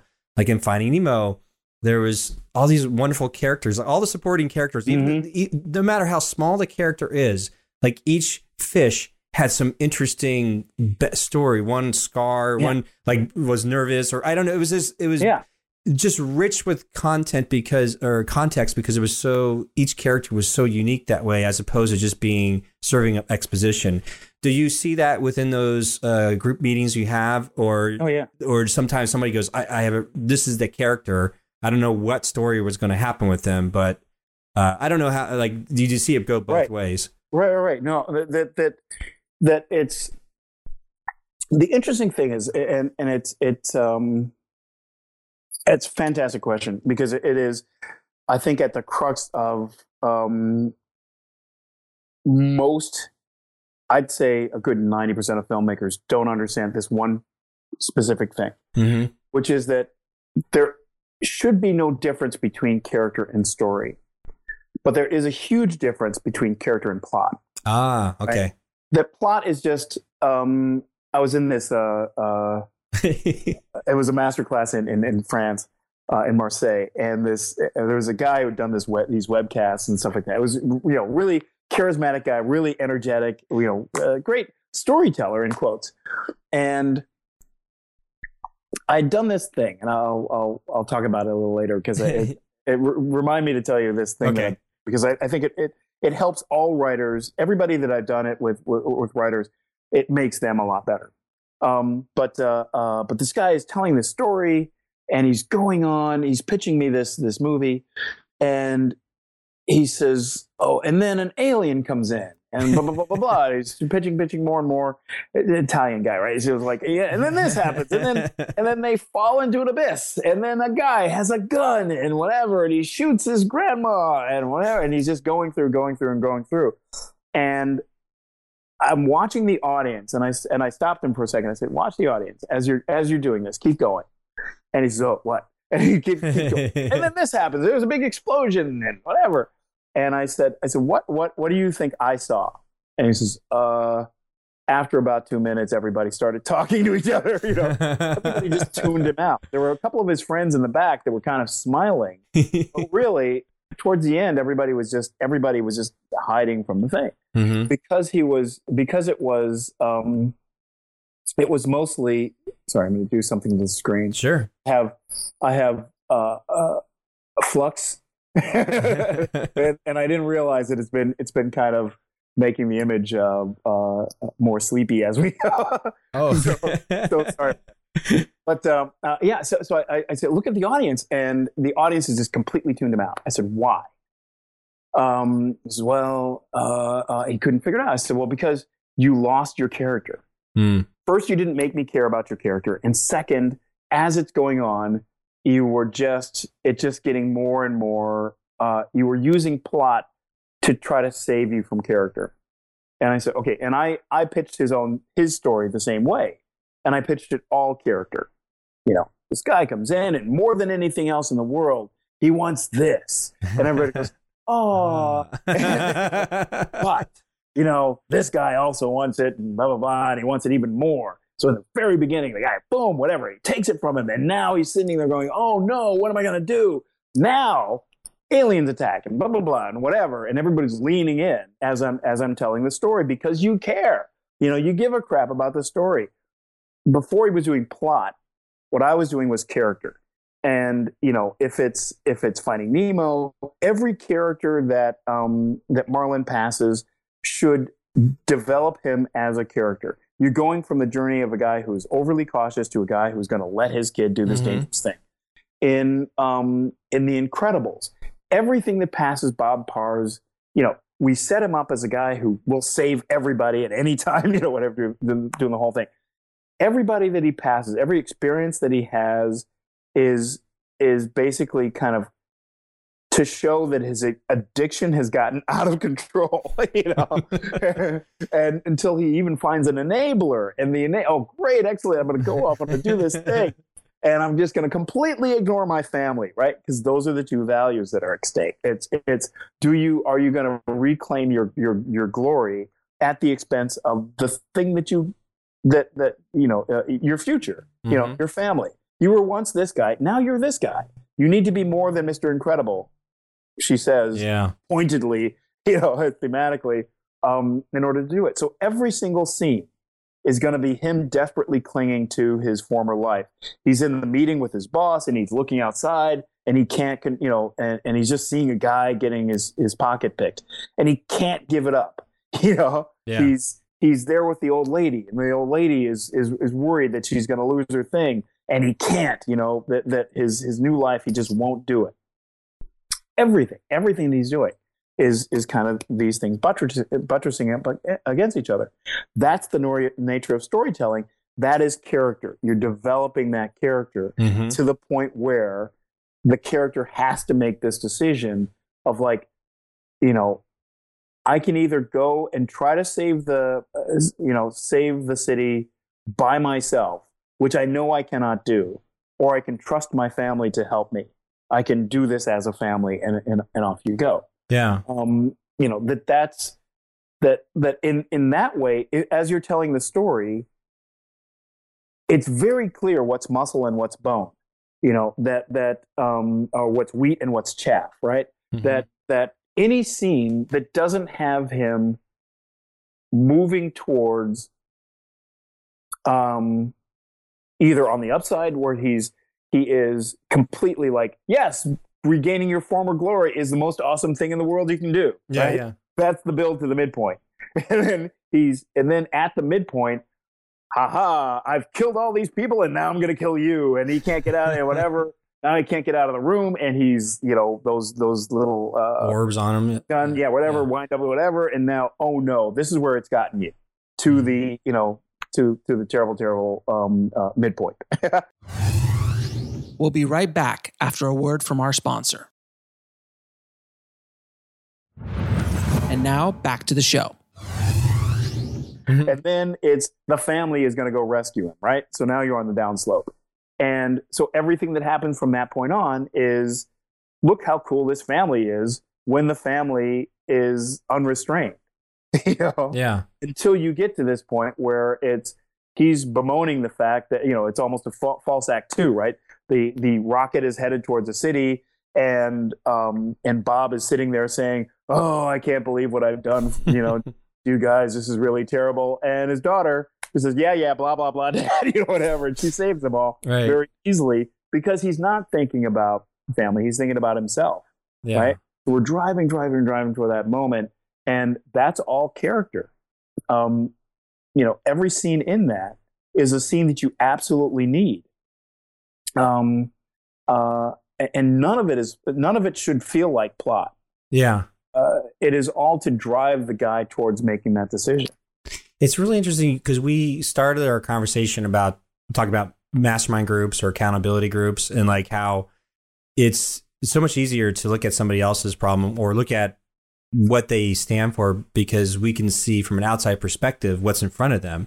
Right. But we as individuals are so wrapped up in our own stuff, we can't, like you mentioned, we can't see our own out or get out of our own way. It's Oh, um, right, uh, yeah. and we were talking about there's so much things that we have to unlearn to Yeah. be able to be and then we're here we are talking you know character uh, uh and story and all these characters or you know especially with the pixar stories we were talking about and and and you know the stories we were mentioning there's there's this aspect of baggage or the, Yes. this, these known beliefs that they hold on to for so long but that third act moment that john lasseter moment he's talking about Mhm. it has to be this let go of all that in order to have that transformation at the end. Exactly. But it's funny because we were talking, we started talking about it in real life, and we are seeing it happen in stories. It's like, oh wow, that's that's, That's it. fascinating. and and and really that's why i think that is why um like i like to look at well screenwriting everybody you know it's the technology of screenwriting but really we're storytellers Mhm. right we're guys in in in rocking chairs you know saying hey this is what's this is what's important and that's why is because we always we we make the same mistakes you know all the time as human animals as machines whatever that we are that we um, we make the same mistakes all the time and so we tell ourselves these stories like let go you know of that and embrace the new um, one of the things I, I'll, I'll say like in master classes all the time is you can learn how to speak uh, french without learning without forgetting how to speak english you know yeah, you can accept a new philosophy, a new way of thinking. Just try it out. And then if you want, you can go back to what it is is you do. But a lot of people will say like, "Well, wait a minute. I don't like, you know, I'm not such a big fan of Disney movies and you guys are, you know, uh, you guys uh, it's all a factory and blah blah blah and and, and I'm not going to make movies like that." I'm like, "Okay, well, let me see what what it is you've done." yeah, and it's amorphous, horrendous kind of way. And like, what are you doing? You haven't, you've so resisted all of the kind of rules, and not just necessarily like the the Disney rules or the Pixar rules, but just the rules of general storytelling. hmm You know, like uh, of that fifty characters, fifty main characters is not a good way to go. yeah, You know that that a film without conflict is not is probably not going to work all that well right, um, a film that is about something that nobody in the world cares about is is not going to be uh, is not going to be enjoyable. Um, there are, but a film, a terribly constructed film about something I really care about, and a per you know a, a person who is uh, who is wonderful, who I want to see more of, Mhm. uh, and um, you know uh, that that film is going to go through the roof. you know, Yeah, it's yeah. gonna be me. I'm gonna enjoy it. I'm gonna, and people are gonna say like, "What? What was that that you were you kept talking about?" You know, I'm gonna go on social media and say, "Oh, okay, look, I'm gonna go out on a limb and just say that this movie was the best movie you know Mhm. that I've ever seen," and and that's especially from the indie side. That's what you really want to, you know, that's what you want to want to start with. Is like, Yeah. I'm not, I'm gonna make my favorite movie. I'm gonna make a, a movie that is uh, that is the favorite of all of my friends, and and here's and here's how I'm going to sit down and, and and do it. Because you mentioned too about you get a lot of screenwriters like the the crazy question of like, hey, what software are you use? You know, it's like that's like Yeah, the that's exactly. the last question you need to know because it's it, you need to know story or just tell Right. story and write story. And that's the same plague that's technology's having right now, I guess, on the independent side, which is everybody's got a camera and editing tools, and they're just so it's like, what are you shooting on? What are you shooting on? As opposed to Right. who who cares what you're writing, what software you use to write, who cares what camera you use to shoot, because the bottom, the the the essence, the core is everything we talked about here is this. It really, I love this whole thing. Like, how do you level up? How do you push it beyond? And and building a system of the right kind of people around you, and having that kind of system in place to you know Yeah. push push the story. Like, take yourself Exactly. out of it and push the story further. Um, I'm Because we- excited. We, will Yeah. often often say like animation is not a genre. Mhm. You know, it's just it's just a, like a different camera. Just like black and white is not a genre. Yeah. It's it's just a way. You know, you still have to tell great stories. You still have to connect with people. Just animation is a way that you're that you're that you're doing it. The the rules are always the same. Yeah, definitely. Listen, I want to keep you. I know we're a little over an hour, but um, okay, sorry. I, I did have one other. Yes. This one other thing, and this is just like it's been my soapbox for for for a couple of weeks because I I keep. Uh, um, uh, I, I'm sure your listeners will get a um, uh, should get some value out of this. Anyway, I was I've been uh, because I'll do these these um these master classes, and a lot of times the, the format of the master class. Uh, when I can do them, and I, I do maybe one a year, you know, just to kind of like uh, get going right. but the um but a lot of times what I, what I'll do the the my favorite versions of them and I just revised it is the writer will come in they'll sit next to me and they'll pitch their movie to the to the rest of the group and then we'll go through it and we'll say okay what's right about it what's wrong about it we'll kind of do a Pixar room with it and what I keep discovering is that sometimes the uh the writer's ability to pitch can severely impair you know the Yeah, yeah, yeah. entire experience. And so what I started doing is I said, okay, uh, let's let's the first day, like let's not even think about, don't think about your movie. I'm going to give you two movies to to to work on because if you're, um, and I see you're into guitars, I love guitars. No. the first thing you do if you're learning piano or guitar is you learn like Mary Had a Little Lamb. You know, Mhm. you just yeah. plunk out the easiest song in the world. And then you go to, okay, great. Now I can learn a C and a G and an F. And I can, out of that, I can play a bunch of, bunch of different songs. I can play a bunch of other people's songs until I get really good at it. I can play most of, you know, Simon Garfunkel, you know, whatever. yeah. But I can, off of those, off of three or four chords, I can, I can make my way around uh, a bunch of different songs. I am not composing at that point. I'm just learning how to play guitar and I'm learning the dumbest songs that I can 1st Mhm. the simplest, the two chord songs, moving into threes, and then I'm and then eventually I'm going to start. Oh, okay, good. Here's a little riff and stuff like that, and until the point. Um, but it's going to take me a little while before somebody says, "Wow, you're really good at guitar." You know? So um, the same is true of, say, uh, a painter. They'll go to a museum, they will set up their easel, and they'll just look at, you know, you'll see these these painters Mhm. repainting the painters of other painters. They'll go and they'll go stroke for stroke. They'll walk up to him and go, "Oh, that's what he was doing. That's the brushstrokes in this little section. That's how he made the sunset look particularly bright. Excellent. And I'm not sure if I've mixed my colors right uh, the same way that that guy did. That's it. Oh, that's what he's doing. The composition of this thing. Oh, great. I see four or five paintings that have the same kind of composition. These guys must have all studied each other. That's awesome. Now I have a greater understanding. I'm still not painting my own stuff yeah. you know i'm just learning about what what people do so what i say is uh, okay tell me one of two stories i'll say the three little pigs or the um or goldilocks and the three bears Yeah. and you know always my first question is what who's the who's the protagonist of Goldilocks and the Three Bears? I know this only because um, I've heard you before, but go ahead. Oh, great, great. Oh, excellent. Oh, I didn't know if I did it. no, no, no. But this is good. But please, please go ahead because this is such, such. This is such great uh, aspect of your masterclass. But uh, do you want me? Um, I know it, but I, go ahead. You, yeah, yeah, right. And most people will guess Goldilocks because the story is called Goldilocks and the Three Bears. Right. Like, no, no, no. It is a it is a crime and then a detective story. We'll be right back after a word from our sponsor. And now back to the show. Yeah, yeah. Goldilocks goes in, breaks into a house, eats porridge, sits in a chair, um, yeah, eats all the porridge, sits in a chair, breaks it, and then sleeps in a, a person's bed. yeah. So it is an active crime going on. And then three people return, three characters return, and um, and one is eating, one, one is eating, one discovers something is wrong. One sits down, one sits down, one is, oh my God, and whatever. And then they they they go pursue it. So the baby bear is the is the protagonist of the story. Mm-hmm. Now go tell the story. But tell the story in, you know, what are you going to do with the story? Now, you know, now you have your own edge to it. Uh, are you going to tell a story about a boy who really wants to go to sleep? you know, yeah. are you going to tell a story who's uh, about a kid who's really hungry?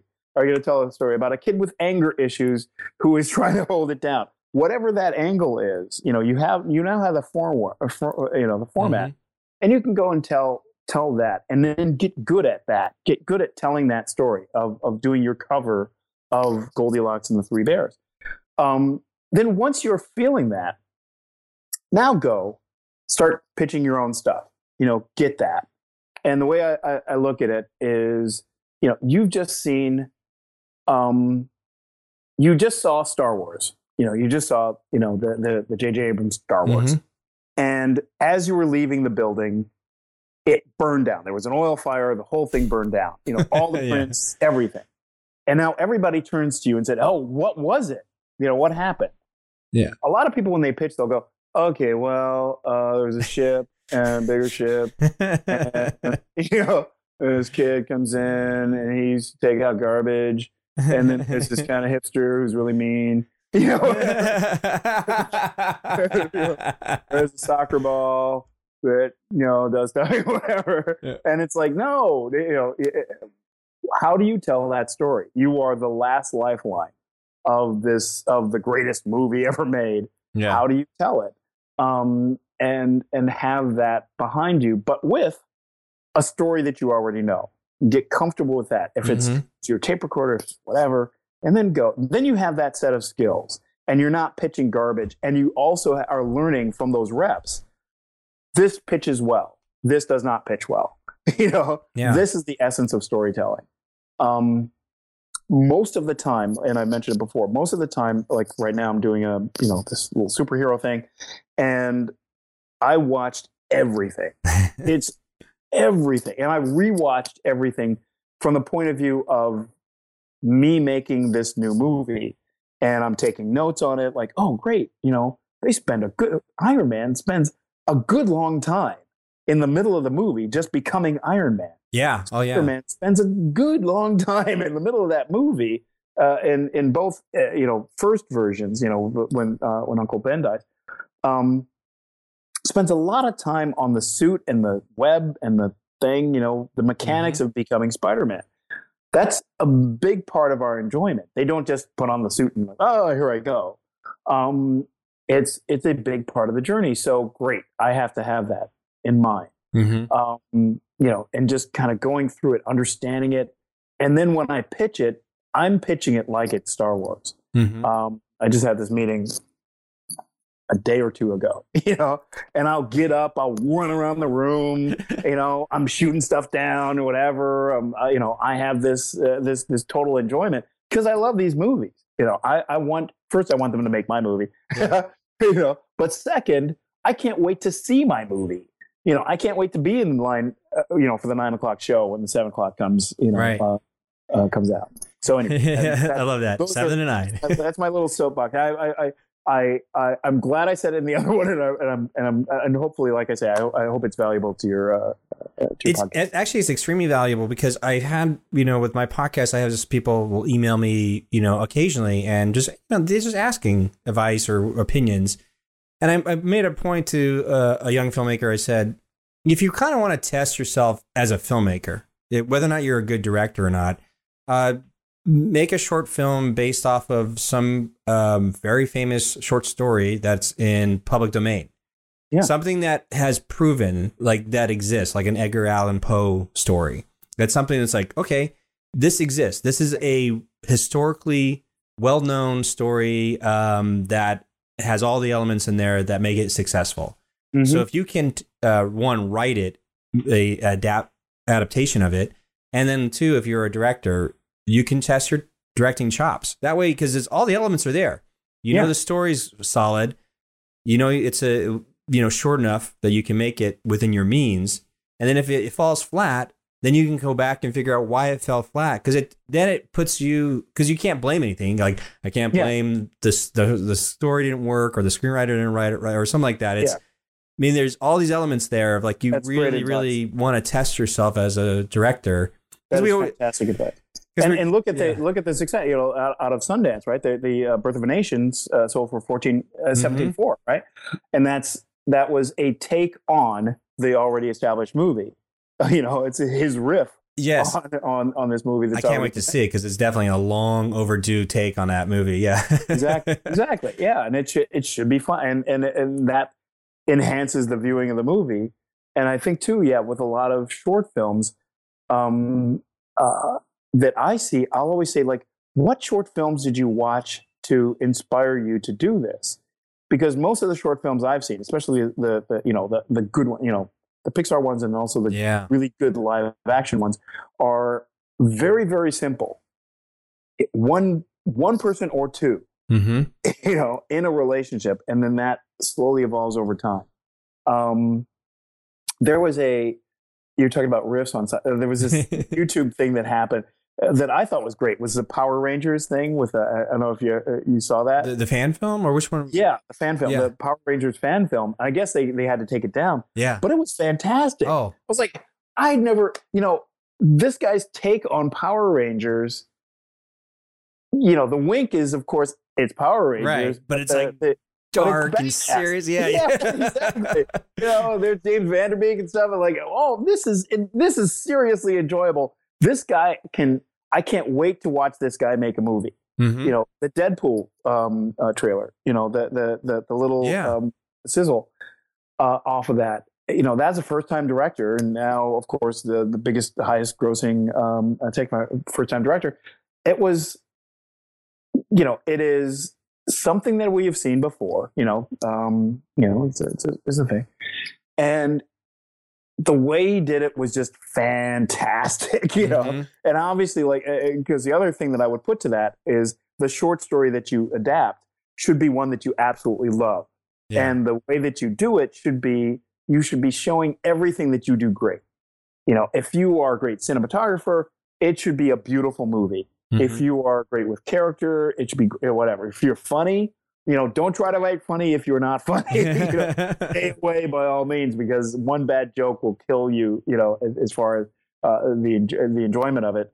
But um, yeah if you can work if your best friend is a fantastic actor you know yeah. go do you know uh, get on him you know call it every favor you know hey i give the speech at your wedding you know come, come show up for you know, for an hour and a half and and and help me help me in my movie uh, robert rodriguez will talk about that like Yeah. don't anything that you know i have a friend that has a bar i have another friend that owns a bus you know like great uh, there's going to be a bus chase and part of this is going to take place in my friend's bar Boom. awesome then you you know production value goes through the roof and you're on the map as a as a serious filmmaker you know Yeah, and definitely like all those processes helps.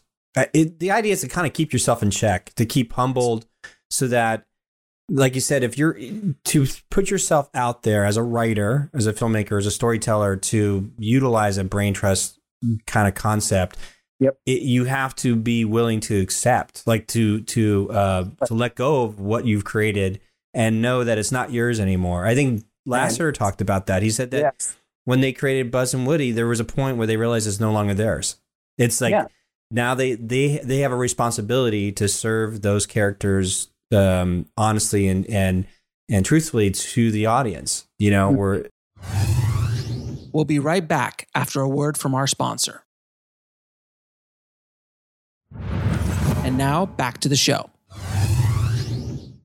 and um, I think that's a that concept. That's is very really very neat. important because you have to you have to listen. That people don't just give notes just for the sake of giving notes. Yeah, they're addressing uh, they're addressing a problem. Sometimes the problem took place pages before what they're addressing. You know sometimes the, the wheels were off the wagon way before you know the, Right, this, right. this particular scene that, that drove everybody nuts. Um, you know it was a setup. It was the amp up to it. And uh, and you have to be open to that i was giving notes to a writer. He'd sent me something and said oh i just want to hear your input. Okay i'm going to be tough. Oh yeah it's okay. And i gave him the notes and it was and you know me like i like to talk. So, but it was it was i would say four fifths him defending the thing that he had done and only one fifth of me giving the note. Mm, and i was like look we're not going to get anywhere with this because i'm not just giving you notes because i want you to talk me out of it. You know i know your intent is on the piece of paper. If it is not clear you know Yeah. you've got to work with it. Uh, you know it, it's not just you know I, I will give this note but probably you know everyone that you give it to will probably give the, these same notes. And if they don't they're not doing you any favors. Um, but that but part of the process when you're a when you're an artist hurts to get notes. It physically hurts you yeah, you know? It's like somebody is is is roughing up your baby um and and you just have to i think it was david uh the guy who created family ties he said you just write down the note. That's all you need to do. Understand it write it down. Then you know conclude the conversation punch the pillows or whatever you you know, cry in the shower, and then and then go and look at the notes and say, okay, what did I? This will ultimately make it better. Some you'll just cross off and say, I don't care. I'll get this note nine times out of ten. Most of the time, it's like, you know what? I didn't sell it. I just hmm there was something. Uh, you know, I my intention was to do this. I didn't. That's what threw him off, and and this. But of course, you have to start off with the intention, right? Yeah. You have to start off with a strong, motivated character. It has to be very clear what it is, the, the story that you're telling. People get bored with plot. They are excited with story, Yeah. with, you know, with the drive and the conflict. You know, even Aristotle talked about, you know, uh, intention, obstacle. Um, uh, anything, was that? I was watching Downton Abbey, right? you know, because it- the last episode was on and I'm, oh, I'm just in tears. kid from, you know, black kid from Detroit, probably, you know, main demo. But, uh, but uh, it made me go back to the first episode and watch that. So I'm watching that and the first three episodes on iTunes. And, um, and it's all there, you know, uh, um, and, and, and Julian Fellowes in an interview, he says, well, I was watching West Wing Hmm. and I saw that how Aaron Sorkin crafted the characters in the pilot of West Wing, and I took that as my template, and then that's what I did in Downton Abbey. Interesting. Now you would think those two shows are completely, completely different, Yeah. but a structuralist, a, a a- writer who knows craft and loves crafts, it's the same thing. So the flirtation between the you know, you know Carson and you know Mhm. Mrs. Uh, that's that's there, and and the the the little dynamics and just the sisters, all of that's there, and the you know um, progress is coming. I mean the. The, the opening event is is the Titanic, you know, goes down and Yeah. kills dozens uh, who would, were set to inherit the estate, and now it's you know this this this other guy. So like Cheers, right? This person is coming in, you know, because Yeah. he's lost the the waitress. This new person comes in. You know, it, it's it it clocks along, but it's all story. You know, it's all story. You're you're driving towards this thing that the world is changing, and the you know the maid, the head butler and the and the lord of the estate are saying, "Oh my God, I, I don't know what's you know, what are we going to do? Yeah. And that's the tension in every episode. That's great. It's just great storytelling. Right. Um, and and those are the tools.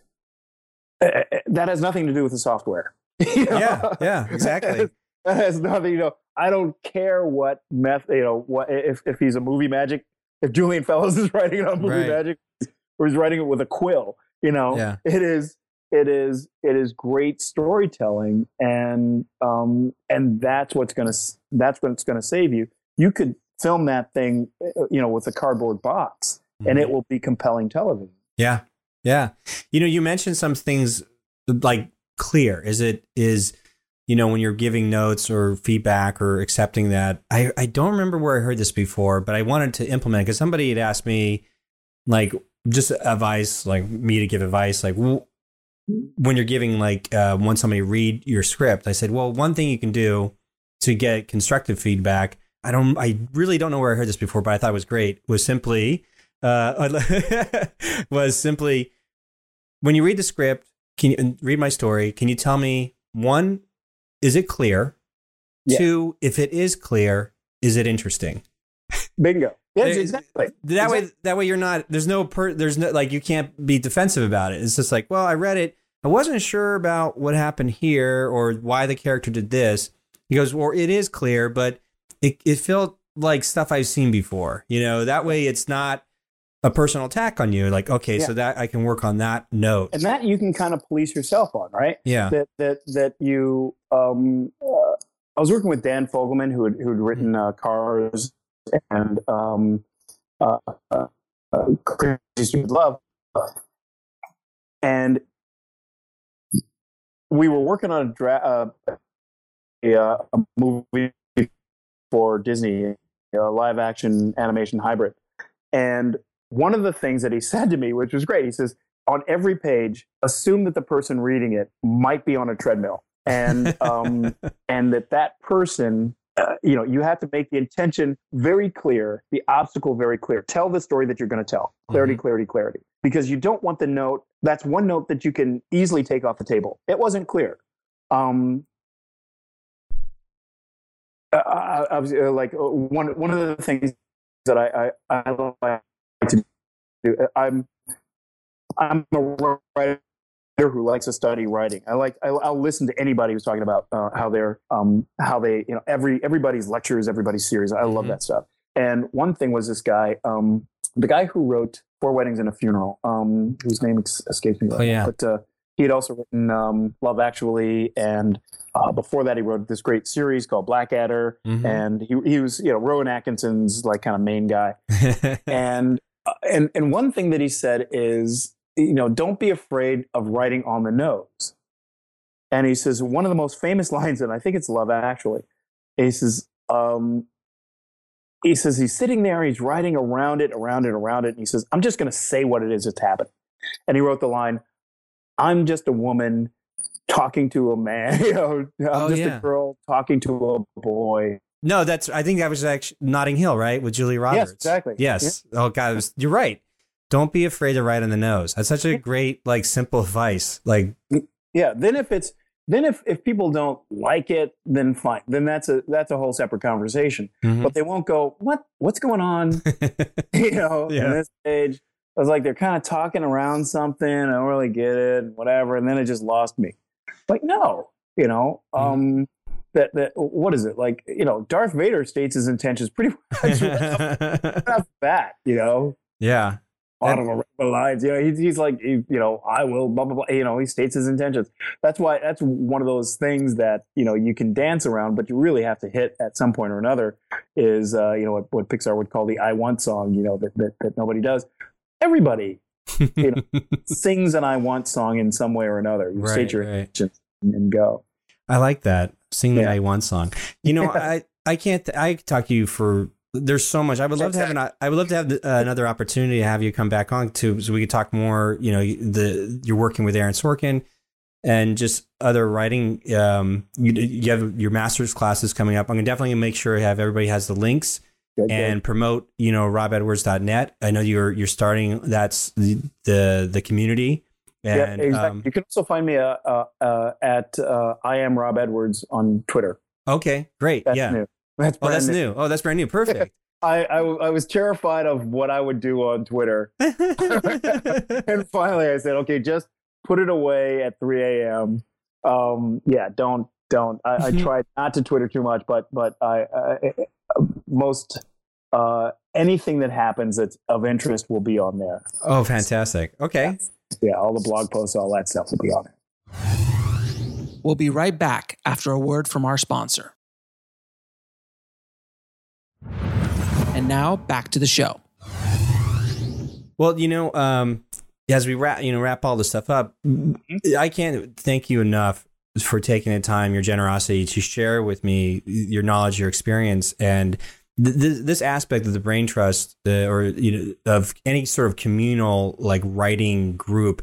Uh, that has effectiveness like that was really important to me because I'm trying to show to my audience like I'm, I want to apply this stuff. So like literally, I think the next episode I'll be doing for my podcast Okay. is is a video hangout um, with some people I bring together to illustrate. Like here it is, um, you know, a brain trust, my own version of a brain trust group put together on Oh, on on the, on the script that's that I'm awesome. that I'm working on. Um, I don't and know if it's you. yeah, exactly. yeah. And with those improv, you know, yeah, the the rules establish the rules very clearly. You know, Mhm. yeah, hit the bigger problems first. It's uh yeah, a yes and you know what if and and and yes and Yeah, um, and and piling on and you know best idea you know the no bad ideas just build build build right. um yeah that's that's awesome I think it's something so that, that people can see it like, oh, I see how that's working, and maybe they can stop before they settle on their story. Like they can push themselves, and it's really just it's a call, it's a, a cry out, a call to the rest of the independent filmmakers out there. Like, j- you know, just because you can make it, just don't make it just yet. You know, like yeah like- use use the right tools you know don't you know you, I, like, I always say want to say you're using the wrong tools you know yeah, yeah. Just stay stay stay with you know three by you know index cards and and uh, post-it notes and uh, and stuff and work the story hmm don't lock it down so so early. It's like you don't shellac a painting after the first stroke. yeah, Um, and and use use other people. It's a told. We tell stories. You know, a big part of of, of Princess and the Frog. We were we were pitching that thing all the time. Mm. Um, you know, I love to pitch. I will pitch. People say, "Hey, what are you working on?" I will. I, you know, I'll just take over the party. yeah, You yeah. And- oh, let me tell you this. yeah, I wanna, you know, once upon a time, because I want to see uh, if people are gonna, if people's eyes are gonna glaze over. Um, yeah, if people's eyes are gonna glaze over, I want to see them glaze over. If people are, um, if people are leaning in, if people laugh at something, then the next time I tell that thing, I'm gonna tell it's gonna be twice as long. You know, build that thing, you know, to a coliseum. Uh, and I'm gonna avoid, you know, just like the plague, the, the part where people's eyes glazed over, and I can probably tell why their eyes is, eyes glazed over. yeah. It's that second question. It's yeah, it was clear but not interesting. Inter- okay, yeah. I need Nah, to it's this is amazing. invent something. Yeah, so Yeah. so awesome. So yeah, no, no yeah. Let, please let me know when that happens. I, I can't wait to. Yeah. I'm I'm putting together. Actually, it's funny because I, I wrote a book as an experiment. I was telling my uh, audience in the podcast like, hey, if you know filmmakers are just we're making digital products, and a lot of authors for the longest time have been writing digital products for Amazon. Um, you know, you're just selling a digital product. So, what are the mechanisms of like writing, creating something digitally and then selling it? What are the marketing mechanisms of selling? So I said, I'll write a book and put myself as a guinea pig. So I did that last year and put it on Amazon and I've been selling it and I'm seeing what works and what doesn't work. But part, part of that process of writing the book, I, I also recorded an audio recording version of it, an audio book of it. And I was like, wait a minute, this is, I've seen this happen because I know the Blacklist has a, a, a podcast. And so I did an early version of my script by recording it as an audio, basically play. I was reading like an it's like an audio table read, but it's an, Yeah. you know you can listen to it. So the next I'm redo, rewriting, doing the rewrites, and I'm going to re, I'll record it, and that's sort of my way of like inviting my guests on who will be part of this uh, makeshift um, mass um, I'm sorry brain trust group is like you can either read the script or you can listen to it all the bells and whistles with the actors I put in place and the the audio cues and the music. So you can have like an audio experience of it. And oh, then that that way it's easier for them. Like you said they're on a treadmill they're in, in traffic and they can listen to the story. And then that way when they come to the table they can tell me like what worked what or what wasn't clear or what wasn't and then we can take the the brain trust meeting to the next level because hopefully I have to do something to create that visual experience or an emotional experience that's just not just the written word. Uh, At least that's my intentions. Right, exactly. And starting, yeah, starting with yourself. What what I love about that is that you started with yourself as an audience. Mm-hmm. You know, what is the book I most want to read, and then you know, Yeah. and then and you started there, so so you know what it what it needs to be. You also did that, you know, kind of what I love the Tim Ferriss thing of like I'm a I'm I'm a guinea pig. Yes. I'm, yes. I'm just going to throw myself into this and see what happens, um, which I think is a good life experience. Like get used to getting bruised. You know, I, yeah. I, I say it all the time. You know, embrace the suck. yeah. You know, it all sucks. You're always going to hear somebody going like, "Oh, that's stupid," and and you have to just say, "Yeah, I know it's stupid now, but you know." In a couple of months, it won't be. yeah. You know, if if you tell if I, if I get the right you know if I get the right stuff so so yeah so so put yourself you know putting yourself in the in the mouth of the lion is a great idea yeah that that that's going to be a lot of fun and you will you will probably learn volumes from it because you'll have that that delicious like it's these flops sweat kind of thing Yeah. and, and like oh no this is embarrassing and then you know you always pull yourself out of the ashes everybody does Very, very cool. Hey, Rob, thank you. Thank you so much. I, I can't thank you enough, really. thank you for having me I want to thank Scott so much for doing such a great job with this episode. If you want to get links to anything we spoke about in this episode, head over to the show notes at indiefilmhustle.com forward slash 678. And if you haven't already, please head over to filmmakingpodcast.com, subscribe, and leave a good review for the show. It really helps us out a lot, guys. Thank you again so much for listening, guys. As always, keep that hustle going, keep that dream alive. Stay safe out there, and I'll talk to you soon. Thanks for listening to the Indie Film Hustle podcast at indiefilmhustle.com. That's I N D I E F I L M H U S T L E.com.